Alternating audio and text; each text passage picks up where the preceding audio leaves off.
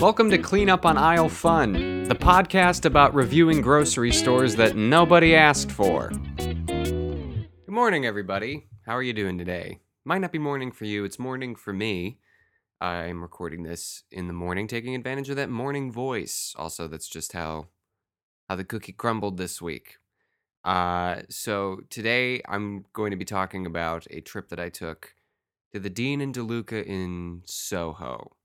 Dean and De Luca, if you've um, if you've never heard of it, is a sort of upscale grocery store slash special specialty foods market. Um, mostly, the only ones I've seen are in New York City, but I, I, I've come to find out through a little bit of research that they exist in other places around the world. Uh, here's how I settled on this particular location and this particular chain. I had... I had them on like the short list of places that I wanted to visit, and I've never, I don't think I've ever actually been in one, but I had a very specific idea of what it was, and here's where I have to admit uh, a little bit of journalistic, if you, well, I, I, I could, I don't think I could call what I do journalism, uh, but a little bit of bias in whatever it is that I'm doing here. I thought of it as like kind of a snooty sort of, uh, you know, place where, you know, rich people with too much money to spend on figs would go to buy their groceries. And at the, you know, and that, and so when I picked, picked this specific location, I was looking to kind of take a bite out of the, uh, out of the upper class. And because I'm a bundle of contradictions, I, I picked the one in Soho because it was close to a French restaurant that I was going to be eating dinner at with my family afterwards. So, you know, uh, who am I to to cast stones? Uh, we wound up not eating at the French restaurant, by the way. Uh, plans plans changed, um, but those involved know what happened.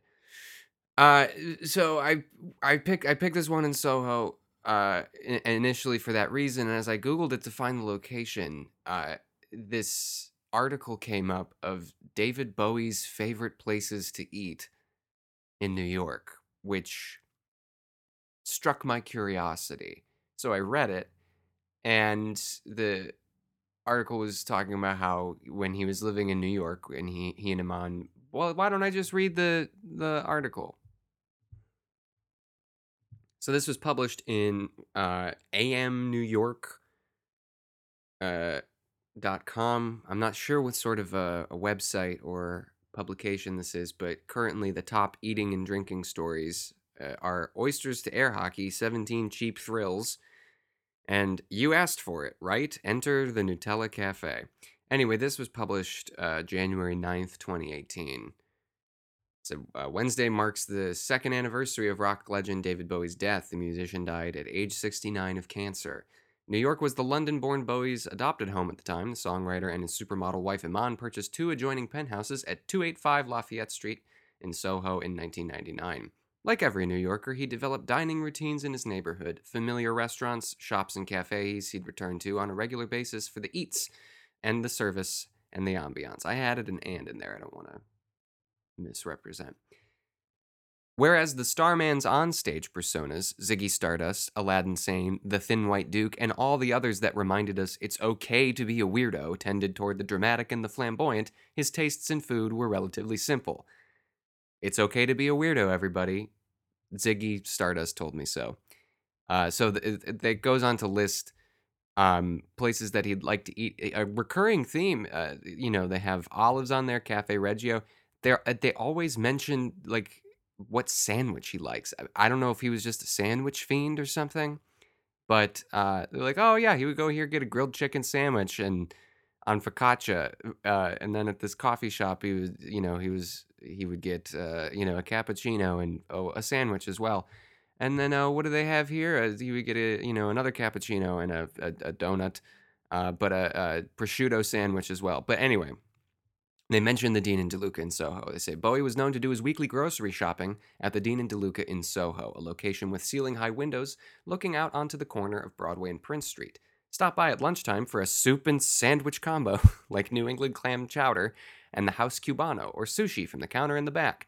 You'll be extremely tempted by the pastry counter just to the left of the entrance, stocked with everything from donuts to South American alfajores, or alfajores. I'm not sure how to pronounce that. If you're actually intent on stocking up on high-end cheeses, cured meats, condiments, and more, resist until you've filled your basket. And then it gives the address. So now I had a, a little bit of um, an extra layer to add to this. And, and you know, maybe because uh, he's a, a musician that I love, I sort of reconsidered my initial uh, jerkish attempt to, um, you know, tear this place down. And, you know, I don't want to be... Uh, would it be like reverse classist or classist, just generally speaking? I don't want to shame people for shopping at uh, Dean and DeLuca. If you can afford some of the exorbitant prices that they have at this place, you know, who am I to tell you how to spend your money? If I was David Bowie, I'd probably shop there too. It's also it's in his neighborhood. What can, you know, what can I say? So um, I was listening to David Bowie music as I, you know, journeyed over to Soho. An interesting thing that I've I have sort of taken on recently. Periodically, I will uh, sort of do a musical inventory of like uh, artists or bands that I maybe have a cursory knowledge of, or a very a very limited part of their catalog that I listen to regularly. And I'll try and listen to everything that they've put out to sort of figure out where I stand. Like, am I a greatest hits fan? Am I a fan of some of these specific albums or or what have you? And uh, I've always loved, like, I've always loved Bowie's hits and such. Uh, and, you know, when I was, like, thirteen years old and learning how to play the guitar, uh, the riff from Ziggy Stardust was one of the first riffs that my guitar teacher taught me. And I remember... playing, I specifically remember playing it for the first time, and it was sort of like that mind-blowing moment of like, wow, I can I can make something that sounds like a like a cool song that I heard, because up until that point all I had done is play piano, and I was really bored with that. Uh, so I was like I was like a greatest hits Bowie fan for years, and I would listen to like Ziggy Stardust and Station to Station, oddly, were like the only two albums that I listened to. And recently I was like, I got to do the deep dive, so I haven't been going in chronological order, but I've been listening to a lot of the Berlin trilogy for the last couple of weeks. And it's a sort of bittersweet thing of like, uh, wow, I didn't realize this w- was here the whole time. I could have been enjoying this music for years, but uh, also nice that now I know that and I can continue to enjoy it and have, uh, you know, really have fun digging into everything. Oh, Diamond Dogs. I'm listening to Diamond Dogs as well. That's what I was listening to on the way here. Uh, thinking maybe I'll maybe I'll stop by his house, um, and uh, you know, take a look, pay homage. Uh, you know, I'll uh, run down the street while uh, Modern Love is playing, and it'll all be in, in black and white, like the scene in Frances Ha. And then I'll trip. Someone will come to help me up, and I'll I'll hold up my phone to show what song is playing. They're like, "Got it, you're doing a Frances Ha," and then let me go along my way. I didn't I didn't wind up doing that. I didn't have the time. So I go to this Dean and DeLuca, and you know, the it is as they described in this this article, uh, these big uh, floor to ceiling windows, a uh, cavernous cavernous roof. It's like um to say the structure and the layout I I, I kind of liked. It's very simple. It's just basically one it's a big rectangle is how it is. There's not a ton of twists and turns. They don't have big carts or anything like that. They have like the, the smaller carts that are like the double-decker ones and baskets, of course. Because I don't think people are necessarily doing bulk shopping here. In fact, I'm I was a little surprised at um well, maybe not surprised, but they said in, they said in this A M New York article that he would do his weekly grocery shopping here. And I would find it hard to do my weekly grocery shopping just here unless I cut a lot of things out of my diet. Like, I don't think I saw a breakfast cereal there or an oatmeal. Not that I'm eating oatmeal all the time, but that's just something that you would expect to find in a grocery store. Maybe it was there and I just didn't see it, but um, yeah, there was a lot of uh, basic, some basic things that they didn't have. I think this does d- lean more towards the the end of the specialty foods spectrum than a straight up grocery store. So that that I I kind of quickly established that for myself, and I uh, tried to reframe everything that I was taking in through that lens.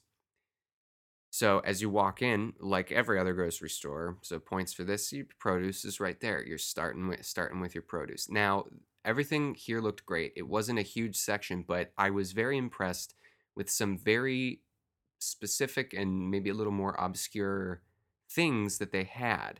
Uh, and I'm going to post pictures of, of some of this stuff because it was really cool looking. But uh, in the, the, the first little display, they had like apples on one side and the other side. Wow, what a, a, a, a great array of citrus.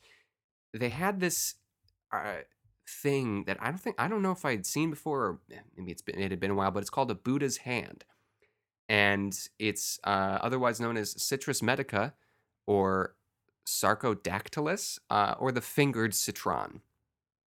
And according to Wikipedia, it is an unusually shaped citron variety whose fruit is segmented into finger-like sections resembling those seen on representations of Buddha, um, which I don't know how accurate that is because these things look like they were uh, like a, like a hand cut off of like an evil witch uh, or some sort of gnarled old crone in a Grimm's fairy tale. Uh, and I, I I can speak to that with some authority, having read a number of Grimm's fairy tales and looked upon many images of Buddha. Um, but they call it, they call it the Buddha's hand. Uh, it, so it's like a it's like a yellow. How could I best describe this? Hmm. There's sort of like a at the base of it, uh, like a knob, and then things that they they almost look they. Uh, they look like thin peppers, almost, without the stems, and they all come out from this central little knob, and they kind of bend in different directions. This It's like a bumpy skin. Uh, it's, I mean, it's kind of gross looking, it, uh, at least within, it doesn't look like something that you would want to eat. Uh, but the, uh, what... Wikipedia also tells us that the different cultivars and variations of the citron variety, from a gradient known as open hand types uh, with outward splayed segments to closed hand types in which the fingers are kept together. There are also there are also half-fingered fruits in which the basal side is united to the ap- apical side fingered. Am I reading porn right now? What is this? The origin of this kind of citron is commonly traced back to the Far East, probably northeastern India or China, where most domesticated citrus, citrus fruits eri- uh, originate.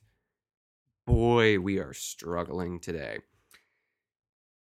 Now, use-wise, I don't think you're supposed to eat it a ton. It says the Buddha's hand fruit is uh, very fragrant and is used predominantly in China, Malaysia, and Japan for perfuming rooms and personal items such as clothing. May also be given as a religious offering in Buddhist temples. According to tradition, Buddha prefers the fingers of the fruit to be in a position where they resemble a closed rather than an opened hand, as closed hands symbolize to Buddha the act of prayer. In China, the Buddha's hand is uh, hand fruit is a symbol of happiness, longevity, and good fortune. It is also a traditional temple offering and a New Year's gift. Um, it's used for ornamentation, but uh, food seems to be the, the least uh, common use for this stuff. It says, unlike other citrus fruits, most variety of Buddha's hand fruit contain no pulp or juice. Though esteemed chiefly for its exquisite form and aroma, the Buddha's hand fruit can also be eaten, often as a zest of flavoring in desserts, uh, a zest or flavoring, my apologies, in desserts, savory dishes, and alcoholic beverages such as vodka, or candied as a sweet. The sliced dried peel of immature fruit is also described as a tonic in traditional medicine. Well, isn't that fun and fancy? Uh, I I've never I I don't think I've seen a Buddha's hand in uh, any of the other stores that I've been to here. I know they are available in certain uh, produce sections depending on where you go. The other thing I noticed at this point was uh, so. The the citrus is next to, uh, the, they had these two big baskets uh, filled with um, bunches of grapes, both red and green, or red and white.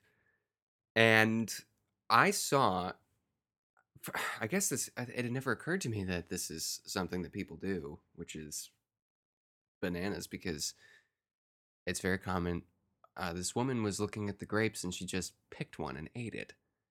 She was grazing. And I'm like, oh, oh yeah, these are out in the open. This was probably the kind of place where I can I can taste I could taste test some of these. So I go and I grab a I grabbed a green grape, and sure enough, one of these one of these bunches was like completely stripped clean. People were people were sampling and snacking all the ding dong day. It was a little later in the evening. Well, not in the eve in the evening. It was early evening, later in the afternoon. It was about it was about five o'clock. Um, so categorize that however you will. And so at that point in the day, a lot of these grapes are gone. So if you're buying grapes at Dean and DeLuca, you gotta you might have to dig a little bit to find one that people haven't been picking apart. I'd like to imagine that when he was still with us, uh, if Bo- Bowie comes into the store, that he would he would be sampling the Buddha's hand. He would probably uh, he could he could get away with that. Everybody else is just eating grapes, but he picks one of the fingers off of the, those weird little fruits and pops it in his mouth. He could pull it off. None of us could. Anyway, back to the re- so the rest of the citrus. They had a bag of key limes in the uh, the citrus section. These might these might exist elsewhere. I had never seen them before. They were prominently displayed, and the little uh, idea was put into my head that I could, I should learn how to make a key lime pie. If I I could buy these key limes, make myself a pie. Uh, I've never made a key lime pie before. Never thought that was really a possibility or even within my potential wheelhouse, but uh, the good folks at Dean and DeLuca have opened that door for me, at least a little bit. That the door is open just a crack, ever so slightly. So moving on from that to the rest of the uh, the produce section, in a, and the there was a case uh, along the wall that had uh, more veg. It was vegetables, and the selection here again was was pretty great. They had some stuff that I don't see elsewhere. They had parsnips. I've, uh, I've, I, I don't, I, you know, I don't uh, engage with parsnips perhaps as much as I should. They're a, a fine companion to the carrot, and I love a roasted carrot.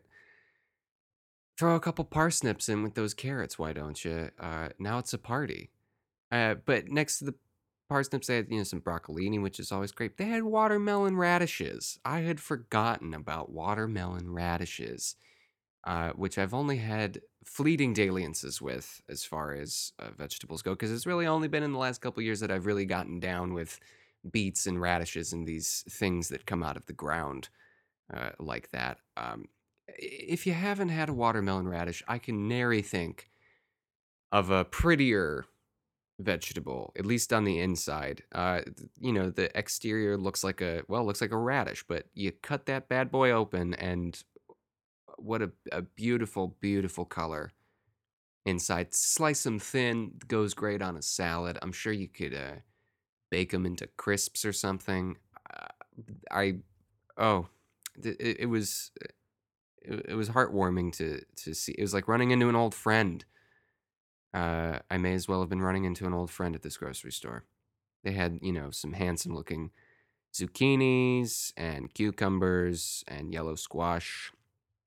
Asparagus, both green and white. You don't see a lot of white asparagus, especially not fresh. But there it was, looking good as hell. So produce, I have to say, you know, maybe these prices are a little high, but I, I overall I was very impressed. Uh, for not a lot of physical real estate within the store, they have a great selection. Everything looked Deli- like perfectly crisp and nice and uh, uh, good and not genetic. Well, I've, you know, genetically modified, and I don't want to cast too many dispersions for all G M Os. I'm sure there are some instances in which we can engineer vegetables to grow that are in a way that's, who am I, who am I trying to please with this little tangent? If you like G M Os, fine. If you don't, they I don't think any of these have them. It's not up to me. It's not up to me to make that okay for everybody. Uh, so moving on from that, can you tell I had good therapy this week? Giving myself a little pep talk about how I don't need to manage everybody else's emotions.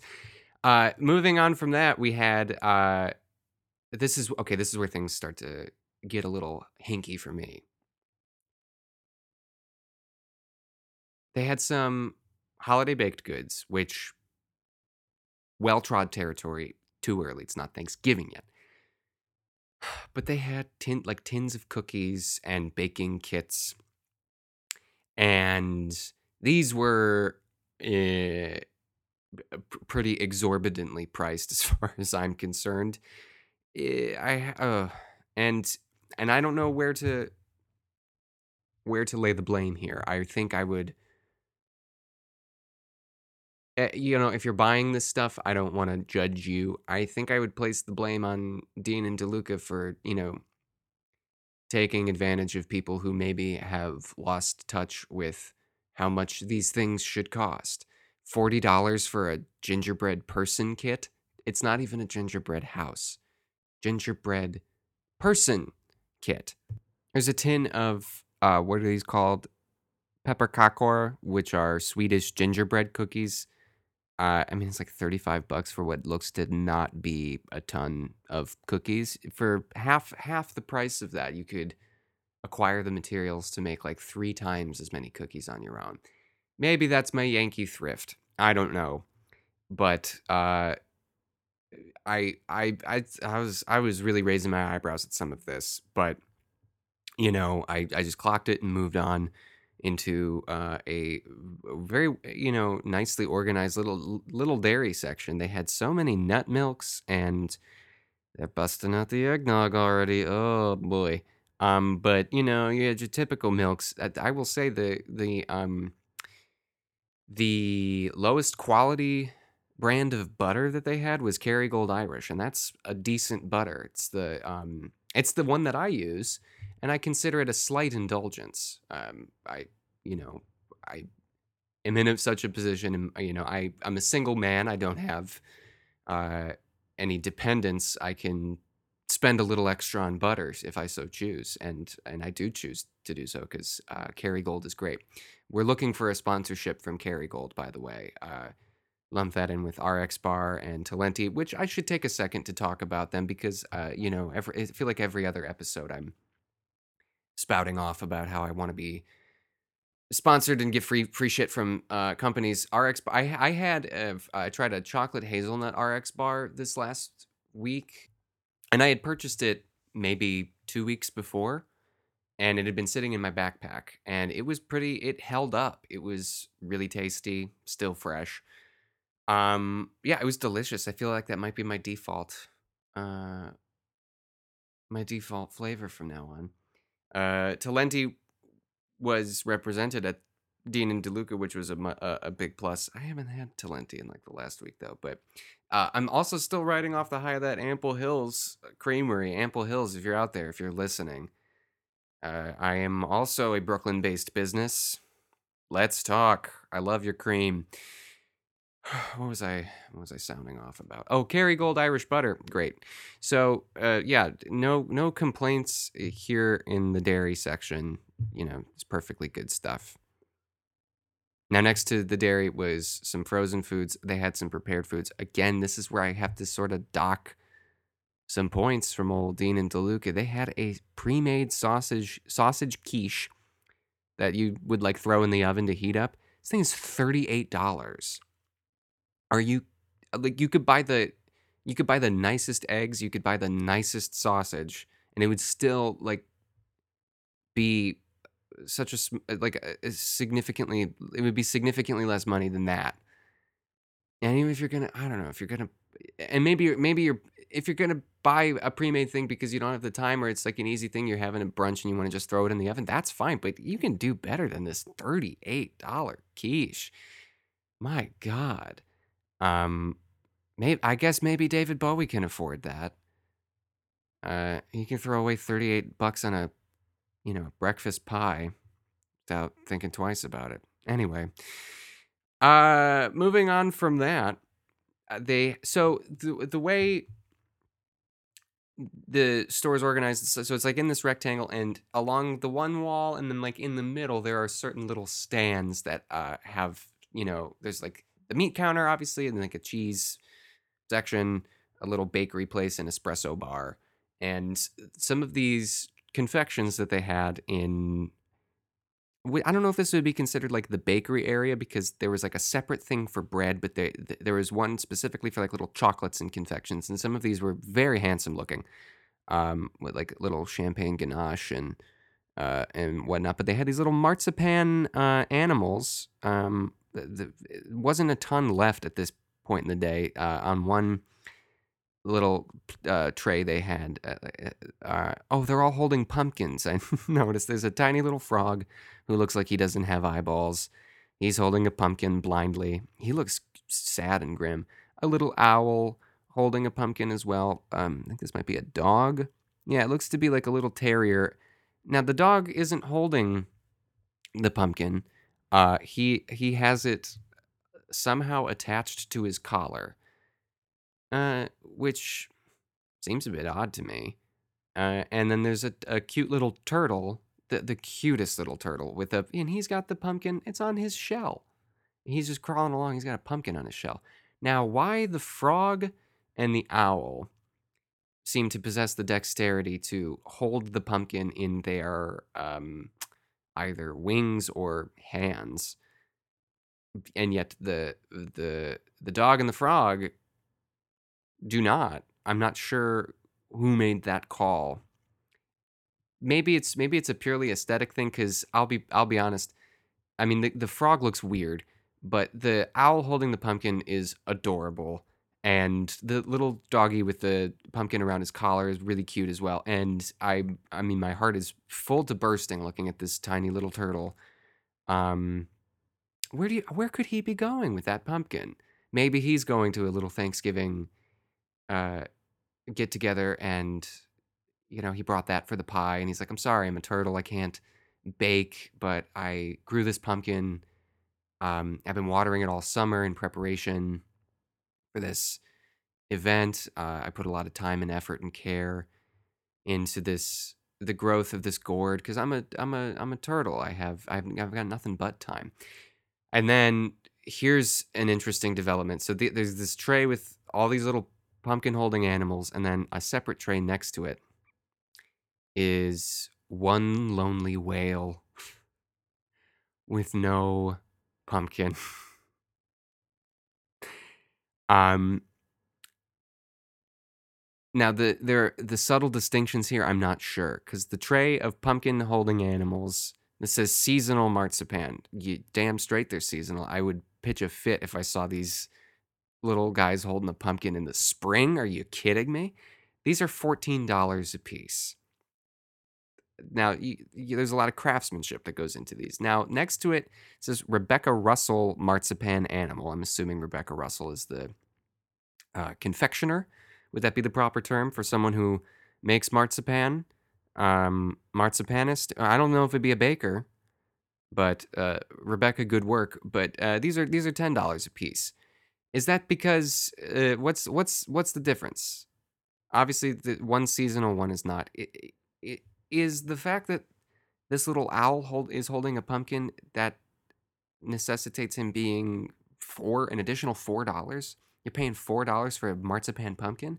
There's more detail, I think, in some of these um, other in these pumpkin holding animals. Uh, though again, the the frog does not have eyeballs, and he looks a little. He looks a little. He, God, he looks grim. Um, and the wh- the whale is maybe a little more simple in design, so maybe that's it. Maybe that's why.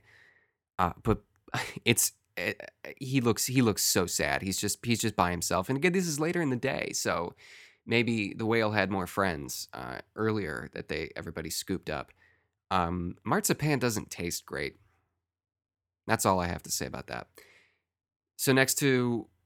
Uh, this little display, they had they had some bulk candy um, in these big jars, and uh, an interesting selection here. They had a lot of your basics, but they had they had like gummy worms and stuff. But they had gummy robots, uh, which I've never purchased before or even seen. Uh, they had some of your standard gummy bears, sour gummy worms, but they had uh, Prosecco gummy bears, which is just about the most Dean and DeLuca thing that I think you could purchase at Dean and DeLuca, fourteen dollars a pound, no no less. So, hey, smoke them if you got them, I guess. So, Uh, there's the the this little confection stand next to the like the little bread table, uh, with, I mean, so many great looking loaves of bread. Um, I I have no doubt that uh, these are some high quality loaves, and probably worth every penny. Next is the meat counter, and who mama, do these steaks look good? Um, slash all the other meat products that they had.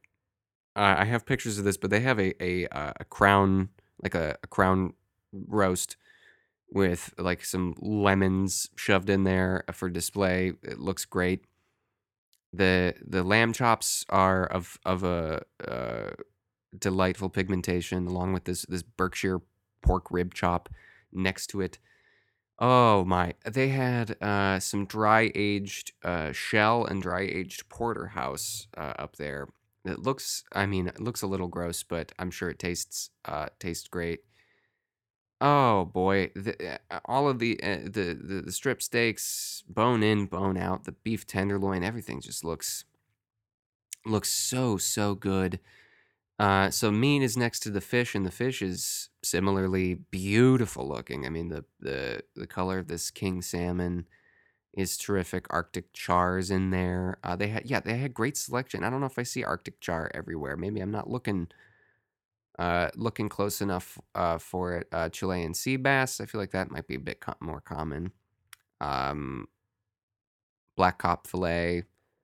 Uh, they had, oh, uh, some lemon sole, uh, some mahi-mahi, some cod. They had baby octopus. I don't know if you've ever had baby octopus, um, but I had a baby octopus dish at a place called Pig and Cow in the East Village, and it's it was it was tremendous. They were like sautéed or something. I don't know, but when when if you visualize a baby octopus, it's exactly what you are thinking of. It's just like an octopus, but very, very small. Uh, and you just pop those little suckers right in your mouth, uh, and they're they're pretty tasty. In keeping with the octopus theme, uh, I move into the dry goods section, and they had some prepared like like kits that you could make, like buy and buy the rice and whatnot, and they had an octopus paella that uh, is cholesterol free, and you just need to add water according to this uh, to this signage.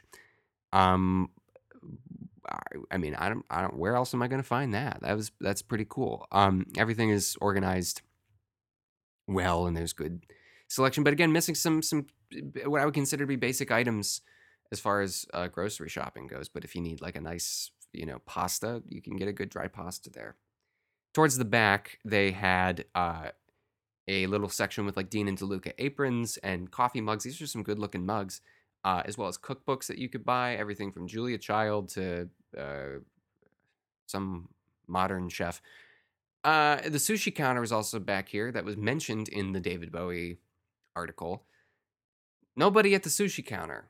I think they had shut down for the day, which seems strange to me because this was right around dinner time. And uh, I, you know, while I, I don't know that I would necessarily do all of my grocery shopping in a place like this, I would definitely keep Dean and DeLuca in mind as a place to like go grab a quick um something to eat.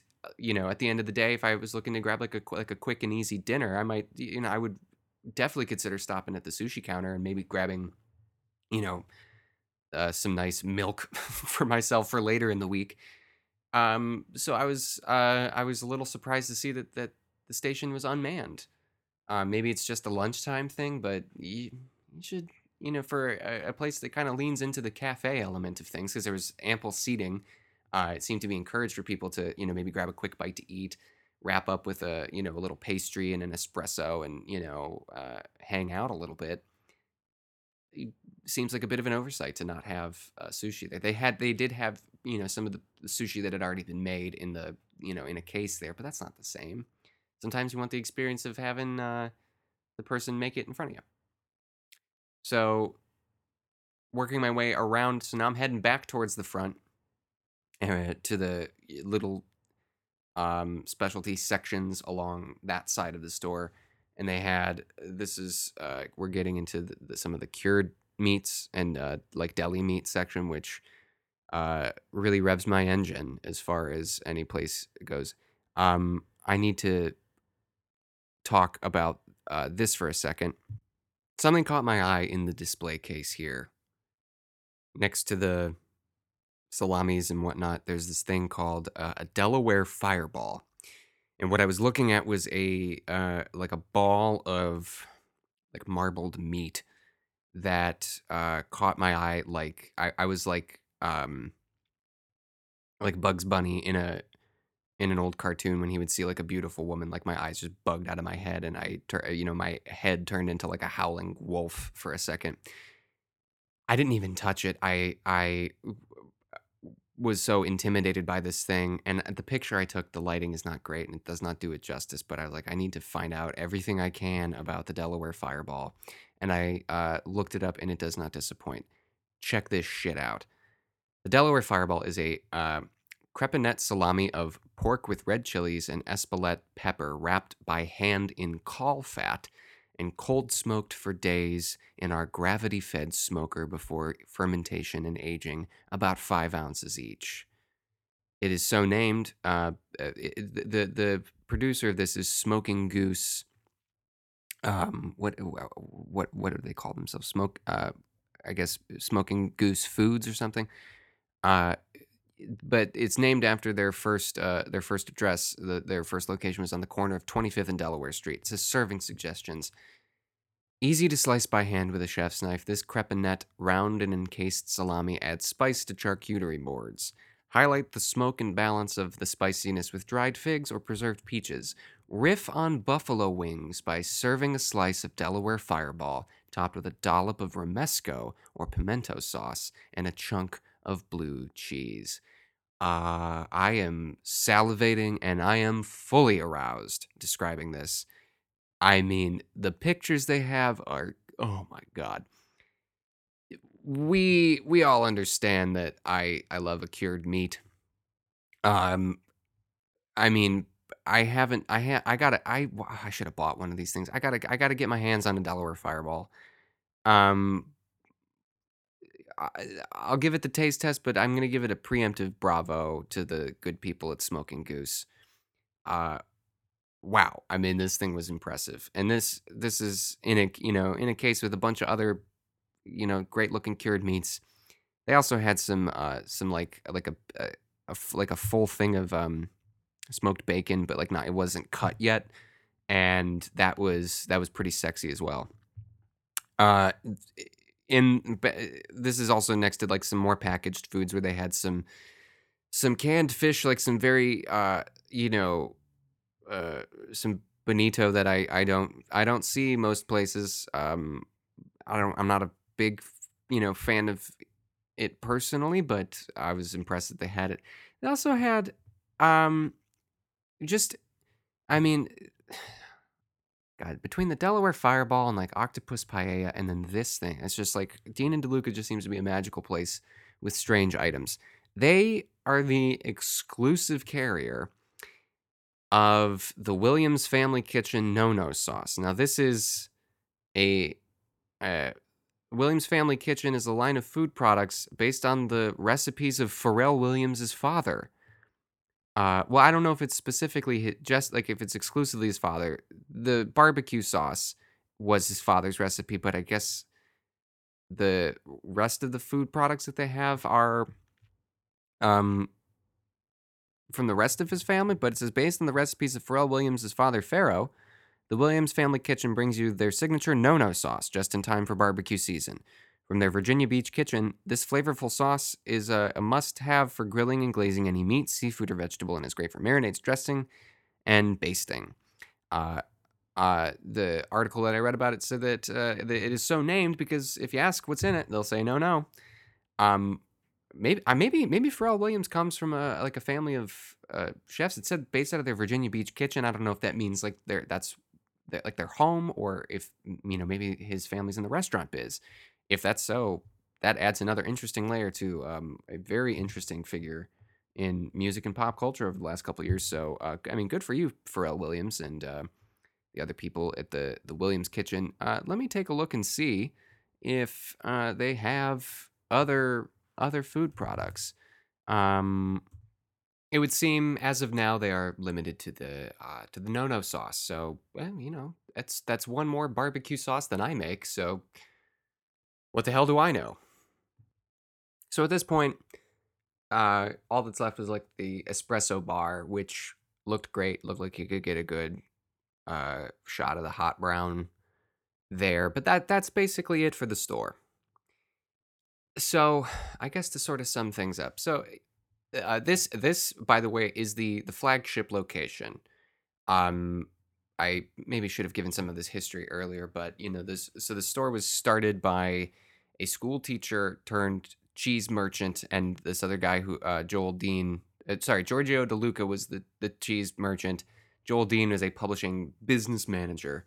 They opened the first one in like nineteen seventy-seven in Soho, but it was not at this specific location. It was at the corner of Prince and Green Street. And then um, in eighty-eight, they moved the flagship location to where I was yesterday. And they have other locations that are both full markets and cafes in New York, Napa Valley, California, Washington, D C, Tokyo, Seoul, South Korea, Bangkok, Dubai, Kuwait, Bahrain, Makati in Manila, Singapore, Kuala Lumpur, and Macau. So this is a global organization. Somehow they're headquartered in Wichita, Kansas. But Uh, I guess I guess there's a ubiquitous appeal globally for this kind of thing where, you know, it's, I don't know that I would categorize it as a full grocery store, more of a, a market slash specialty foods. And I guess through through that standard, they do accomplish what they're setting out to do. I think they're trying to be an expensive store with, you know, high quality stuff. I... knock I knock them down a bit for um not having anybody at that sushi stand, and also for what I would consider to be some predatory prices. I, I mean, I guess if you can, if if there's a sucker willing to pay thirty-eight dollars for one of them pre-made quiches, I shouldn't say sucker. It's if you want to buy it, that's fine. I don't, I can't detach my personal feelings from it, so I take points off for, you know, some of this overpriced stuff when I think you could just either make it yourself or find a let you could get a pre-made one that isn't as isn't as uh, you know, expensive. Or maybe that is a reasonable reasonable price for a, you know, goddamn pre-made quiche. I wouldn't know. Um. So between between the no sushi person and uh certain th- things like, you know, there could have been more of these marzipan animals. Here I am dec- decrying this establishment for uh a thirty-eight dollars, you know, pre-made quiche, and then I'm a- I'm about to, you know, dock them points for not having enough marzipan animals at at the hour of the day that I was there. This uh, the Dean and DeLuca's dragging the contradictions out of me. And uh, for that and for the inner turmoil that it has caused me, I'm giving them a B plus. Uh, David Bowie liked it. If it was good enough for David Bowie, it's probably good enough for me. Uh, you know, it it it has a place in pop culture. Uh, you know, I, I, I, according to the internet, uh, what does it say here? So in the T V show Felicity, uh, the the titular Felicity worked at a Dean and DeLuca while attending college. In the movie Hannibal, uh, Hannibal Lecter is seen to eat from a Dean and DeLuca travel pack containing foie gras, beluga caviar, figs, and fried brains. Sounds on brand for old Hannibal Lecter. Uh, the character of Patrick Bateman in American Psycho refers to Italian seasoning salt picked up from Dean and DeLuca. Uh... Christian Bale, by the way, he's going through another one of these body transformations to play Dick Cheney, and should we be concerned for him at this point? Um, I, it's uh, physically impressive how he's, you know, gone from being, you know, machinist thin to, you know, Batman, and then he's back down for, what was it, The Fighter, where he played uh, like a meth head or something like that. It's it's impressive, but I can't imagine it's healthy, and uh. I I I feel like I would not be surprised if like a solid you know, fifteen years are knocked off of Christian Bale's life just for for doing for going back and forth with the weight and stuff. Um, so, uh, Christian, we, we want we want you to stick around. You don't need to.